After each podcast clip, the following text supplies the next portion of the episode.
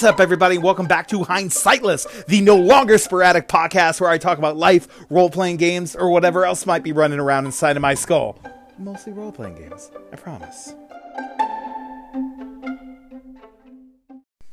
So, in just about an hour, we're going to be heading into the finale of book four. I'm pretty positive. I'm pretty sure we're on the last map. And Ooh, I am nervous. I am excited. I don't know if any of us are going to make it out of this. The last time we fought a spellcaster, our group ended up getting the shit kicked out of us. We ended up winning, but a couple people died, and there was a lot of GM fiat of bringing us back to life, which was super kind of her and awesome. But yeah, this time I don't know. I don't know. This Mokmurian, the main bad guy we've heard, is a pretty powerful wizard, uh, spellcaster of some sort. And yeah, and it's a big map. There's going to be stuff between him and us. So getting there might even be a problem. But whew, it's it's it's going to be awesome. I I can't wait to get, to get into it. See see if Puck can survive. it's going to be touch and go because we as a group are not really built for spellcasters. I mean, Puck saving throws are okay, but some of the other folks in the group don't have great saves. Plus, their ACs, their armor class isn't that great, and so yeah, it's it's it's going to be nasty because it's that death spiral thing. If one goes down, excuse me, if one goes down or is out of the fight, everything else gets that much harder for the remaining folks, which makes it that much easier to die. So I wanted to put this out there before before the game uh just to just to get it on record that I'm nervous, I'm excited if we all die, we all die. That's fine. Uh, I already know what I'm playing next. I'm gonna play a sorcerer, and I'm just gonna fucking destroy everything. Because that's another problem our group still has is damage output. At this level, you know, without any arcane, like full dedicated arcane spellcasters, we don't have any like big damage spells. No one has fireball, no one has lightning bolts. The cleric can cast flame strike, but you know, a fireball is better. so we yeah, we just got no big damage dealers. I mean, Puck can consistently do you know, between 15 and 20 points a hit and he can usually get 3 or 4 hits around well two or three hits around i should say. So yeah he can put out a little bit of damage. Uh, the bard can put out some damage with his short sword and some of his spells. The rogue if the rogue gets their sneak attack off but sometimes the rogue you know if when the rogue gets into sneak attack he's ac is so low he just gets crushed. So it's it's hard. It's hard man. It's gonna be a tough slog and i'm ready for it I'm feeling good. I'm ready to die, like Notorious B.I.G. Man, it's a great album. Anyway, folks, I will pick this up. Um, you know, maybe tonight, maybe tomorrow morning, and let you know how it goes.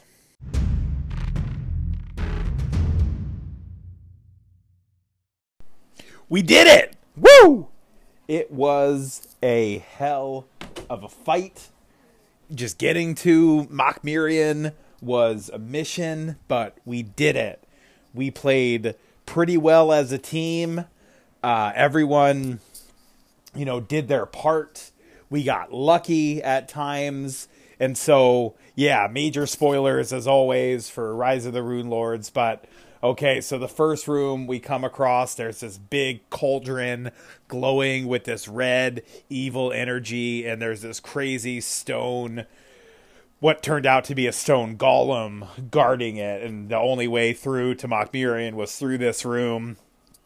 So Puck and the rogue, the sneakiest of the crew, snuck into the room and got in pretty good position. Then the other two, the bard and the cleric, came through, and the fight ensued. And so we start the fight, and it's hard because stone golems have damage reduction. So every time we hit him, he's taking 10 less damage. And yeah, that fight was pretty brutal. He hit really hard, uh, but we got lucky. Um, yeah, so we we ended up getting through that.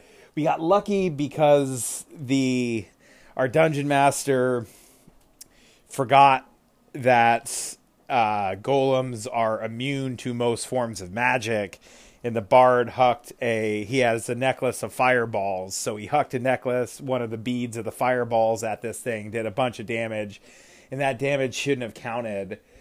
And I I knew it. It's one of those times when I get really conflicted. Like I knew I knew that shouldn't have happened, but I didn't say anything because I don't like always being that guy. You know, I don't like always being the person. Well, actually, um, and I I generally really good at it when you know when one of our players makes a mistake like that will be bad for us. I'll mention it, or if the DM makes a mistake and they could do something better, I'll mention it, but I don't like doing it all the time. And I'm trying to be helpful, but I don't want to be overbearing.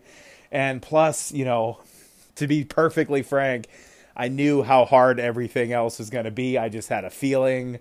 So I didn't say anything about it. Whatever. is that cheating? I don't know. If you, I don't know. If it is, then I cheated, I guess. But so go into the next room. There is an undead headless ogre that we start fighting. It then summons a bunch of frozen hill giants to help it fight. That fight was brutal. Uh, Puck was getting beat on by these hill giants, but he was dodging most of their big, heavy fists. He was just jumping around all over the place, running between their legs and shit. Uh, Puck is hard to kill, man. He is dope. And so we end up finally killing the the headless giant ogre and destroying the frozen hill giants. So we've gotten beat up pretty bad we start heading up to the next room. We can see, you know, when you're on roll 20, even though the map is blacked out except for the parts you're in, you can get a sense for how big the map is. Uh, and we could tell we're getting near the end. And so we come up into this hallway, and at the end of the hallway, there are these big uh, mirrored metal doors with all these old Thassilonian runes talking about how this is a place of sanctuary and stuff. And our rogue can read Old Thassilonian, so he read it. He got, by reading it, he got cursed uh, with a spell of calm emotions. So basically, it, it just made his character super high. Like it's like he just smoked a bunch of weed. It was like, oh hey man, and you can't attack unless you're attacked. But it also gives a bunch of bonuses against any fear effects or anything. So we're like, ah fuck it, let's go. Um, and he went up to the door to start checking it for traps. And we probably should have been more cautious, but as soon as he started fucking with the door, this being comes out of the mirror made of basically like solid light and lets off this blinding blast of light that Puck failed his saving throw, blinded. Uh, the cleric failed his saving throw, blinded. The bards failed his saving throw, blinded. I think, I guess uh, the rogue made his. I don't really remember. Things were very hectic. So now we're having to fight this thing. When you're blind in Pathfinder, it's a 50. If you know where the creature is, which I did because I had seen exactly where it was before I got blinded, you still have a 50% miss chance every time. And from a defensive point of view, you lose your dex bonus to armor class, which is all of Puck's armor class. so Puck was in really bad shape. This thing could hit hard. It could shoot out bolts of fire, so it's blasting uh, the bard who's staying at range. It's blasting him with fire bolts. It's slashing us with its fiery claws. And when it hits us, not only does it cut you, it also sets you on fire. So now we're taking fire damage when it's not even hitting us. The bard comes running in, blasts his uh, thunderous drums or whatever this spell is called. It's an area effect spell. You know, he he kind of forgot that the rogue was right there in the range of this area effect spell. Boom, destroys the rogue. But you know, at this point with the rogue, it's like who cares if he dies because we just know he's going to come back. She, you know, he's got this thing where whenever he dies, he gets reincarnated. so now, but the sucky thing is now we have to fight this thing with just three of us instead of all four of us. But anyway, that fight goes for a while and it's hard and Puck gets worked. He gets way, way down, down to seven hit points at one time. Towards the end of the fight, Puck had seven of 84 hit points. He had seven. This thing was hitting reliably, plus he kept burning them. Uh, but right, that's when we finally ended up defeating this creature because Puck kept missing because he had that 50% miss chance. It was, ooh, it was a tough, intense, frustrating, awesome fight, but we got through it. The rogue was dead. Um, and so we're all just kind of standing around. What's he going to come back as? And we joke about it all the time because Bugbear is on the list. We're like, oh, it's going to be a Bugbear this time. Going to be a Bugbear. He rolls a fucking one on a D100, and it's Bugbear, dude. So now our rogue is a Bugbear, and that's awesome. so now we got a Bugbear rogue, a Halfling monk, uh, a human bard, and a dwarf cleric so we're good to go. We sneak, so we can't figure out these big metal doors. Can't get in there. Nothing we have will activate this key. So we're like, shit, where do we go? So there was one area we hadn't checked out. The bard casts invisibility sphere on us, so we're all invisible now. And we sneak into this one chamber, and there are these three big hounds, and we do a knowledge check, and they are hounds of Tindalos and if any of you have played Call of Cthulhu or read Lovecraft and his ilk, you know Hounds of Tindalos are not to be fucked with. In those settings, they are nigh invulnerable. They're not even nigh invulnerable. They are invulnerable. They are the guardians of time, basically. If you travel through time or go into weird dimensions, they hunt you down and kill you, and there's nothing you can do about it. You can try and be in a room with no angles, try and plaster up the walls so there are no angles. But yeah, so luckily we snuck past those hounds because we were invisible and very sneaky. And that's when we came into the room with Mokmurian and he had the room dialed for us. He had a fog cloud on most of the room so we can't see, but turns out he has these magic goggles that let him see through fog. So he can see us just fine. We can't see him. Uh, and then as we get closer, he casts solid fog. So now not only can we not see, it cuts our movement speed in half. It gives us a penalty to attack and damage. And it was on from there. We just started going at it with Mokmurian. He's casting spells. At one point, like partially towards the middle of the fight, uh, it's Mokmurian's turn. We're we're me and the rogue are flanking this big giant, so the rogue can get a sneak attack off, but we're still missing because now we have a 20% miss chance because of the fog. So that's a pain in the ass. But anyway, so he goes, he wants to cast a spell. He casts, he has to make a concentration check in order to do it, uh, or else we'll get an attack of opportunity. So he makes the right check, casts a spell, targets the bard, hits the bard, and now the bard has to make a fortitude save. And we're like, what did he cast? What did he cast? And she goes, he cast disintegrate. we're like, holy shit. So the bard needs to make a fortitude saving throw. His fort save is like a plus five or something, right? And I think the DC for this spell what he needed to beat was like a 22 or a 23. He needed like a 17 or an 18 to pass. He rolls a motherfucking 19. Woo! So instead of taking whatever, like 14d6 damage, he only takes 5d6 damage. And that's when the fight really turned. Because that would have killed him. If it takes you to zero or fewer, you're insta dead, no resurrection, no nothing. You're a small pile of very fine ash, toast. And then that that would have been bad news bears. But from then on, when he got that 19, we all got inspired. The wind got put back in our sails, and we just really concentrating on beating Mokmiri until he was dead, dead, dead. And it was fucking epic.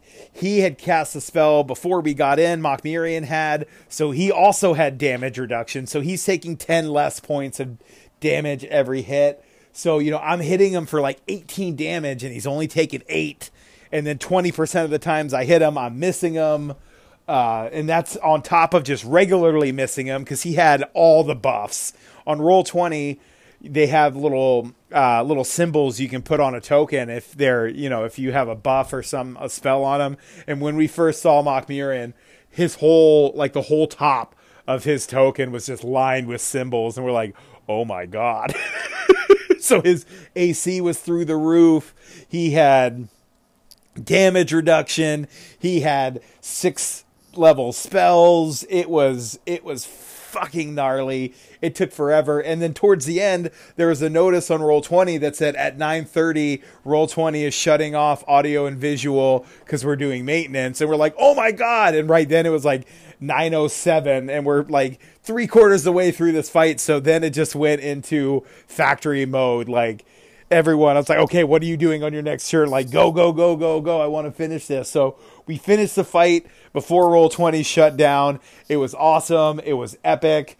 We got to finish uh, checking out. There's like a couple more rooms. We'll probably have to kill those hounds, but we're basically done with book four, heading into book five, and shit just keeps getting gnarlier.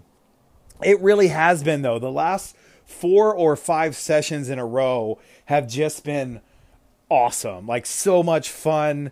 The group is starting to gel really well, play well together, really get into it. The story is ramping up and getting more and more intense. There are no more easy fights. Every fight now is life or death, super intense, totally awesome. Um, yeah, it's it, it's just been this is an amazing adventure path, and I I can't wait. I can't wait to finish it. I can't wait to get into book five, finish book five, finish book six, and be done with it. That's going to be amazing. So that's it, folks. That's the wrap up. We survived. Puck lives another day. Uh, he is he is Steven Seagal. He is hard to kill. He is out for justice. He is above the law. Um, yeah, man, it's dope. Puck, I love Puck. Playing a halfling monk, the Underfoot Adept, is a brilliant class archetype. If you ever play Pathfinder and want to play something really, really fun, check out the Underfoot Adept. They, it's a hoot. It is so I, oh, just tripping shit that's way bigger, kicking in the face, running up on their bodies, like Woo! I love it. I love it. I love it. Anyway, y'all, that's it for me. I love you. Be good to each other. Be good to yourselves. Stay safe. Stay healthy. Happy almost Thanksgiving, depending on where you live in the world. And yeah, I will talk to you probably next week.